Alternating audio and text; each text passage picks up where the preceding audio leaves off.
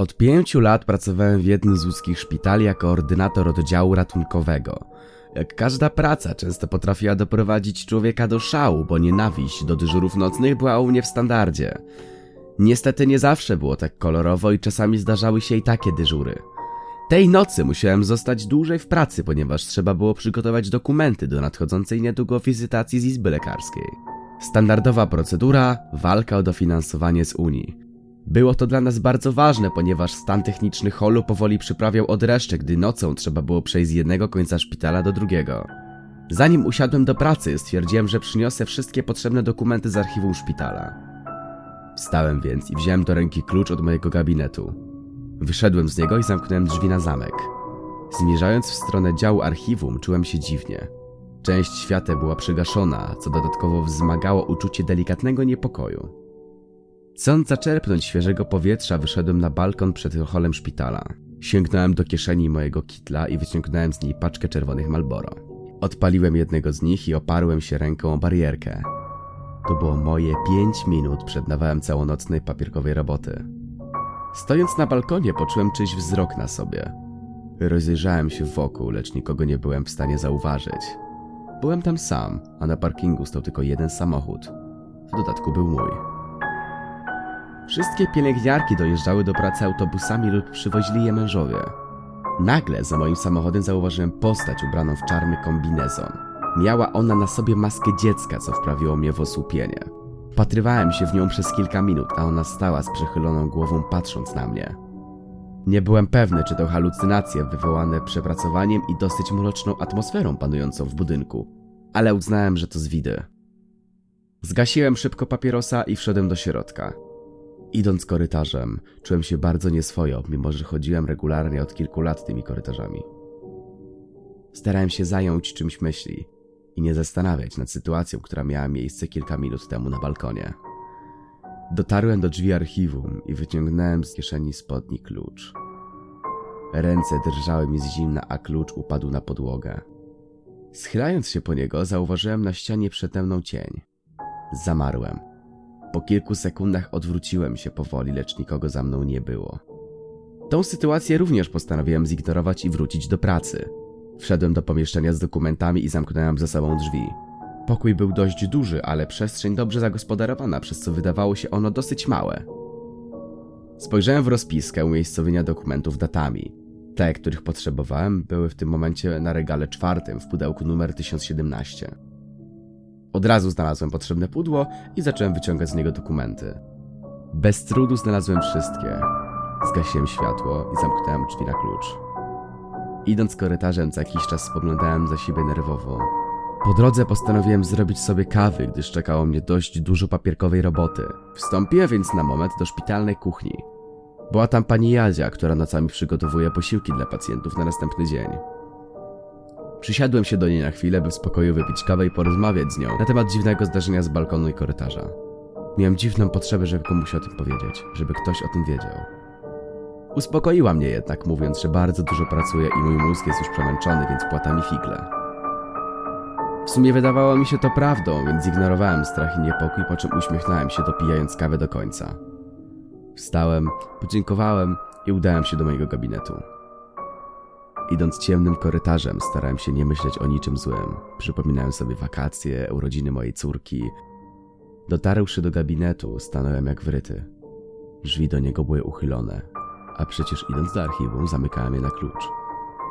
Dostęp do zapasowego zestawu kluczy mam tylko ja, a tego już nie mogłem zignorować.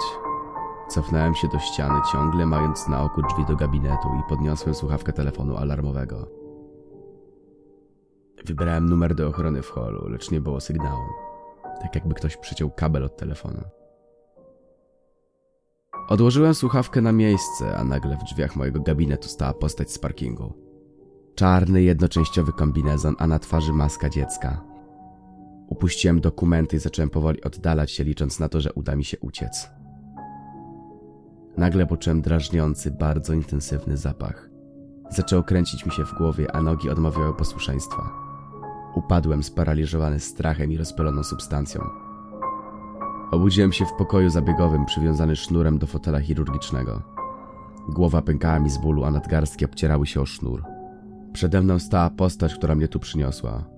Opierała się o ciąg szafek z lekami, a w dłoni trzymała nóż. Niewiele myśląc, zapytałem, co tu się dzieje. Napastnik zaczął się tylko śmiać, nic nie mówiąc. Za mną stał projektor, a z przodu była tylko biała, pusta ściana. Zaczęły nagle wyświetlać się na niej zdjęcia rodzinne z wakacji, ze szkoły czy spotkań rodzinnych.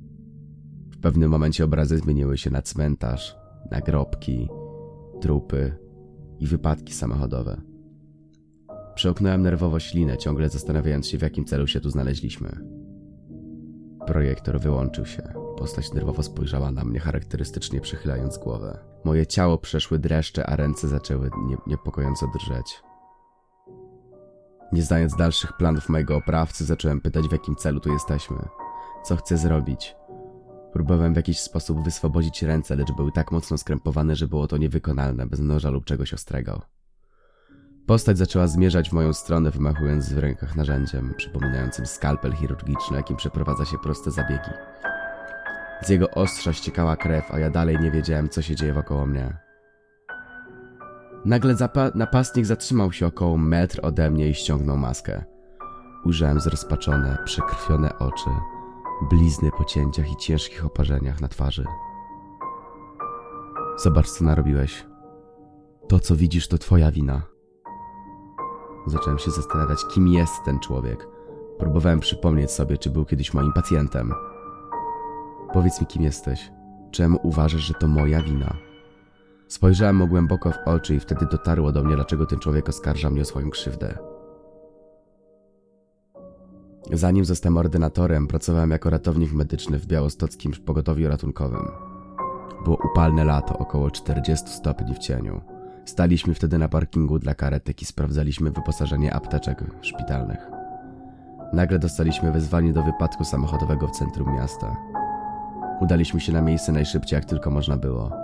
Mknęliśmy przez miasto na sygdałach, chcąc czym prędzej dostać się na miejsce zdarzenia. Dojazd zajął nam około 4 minuty.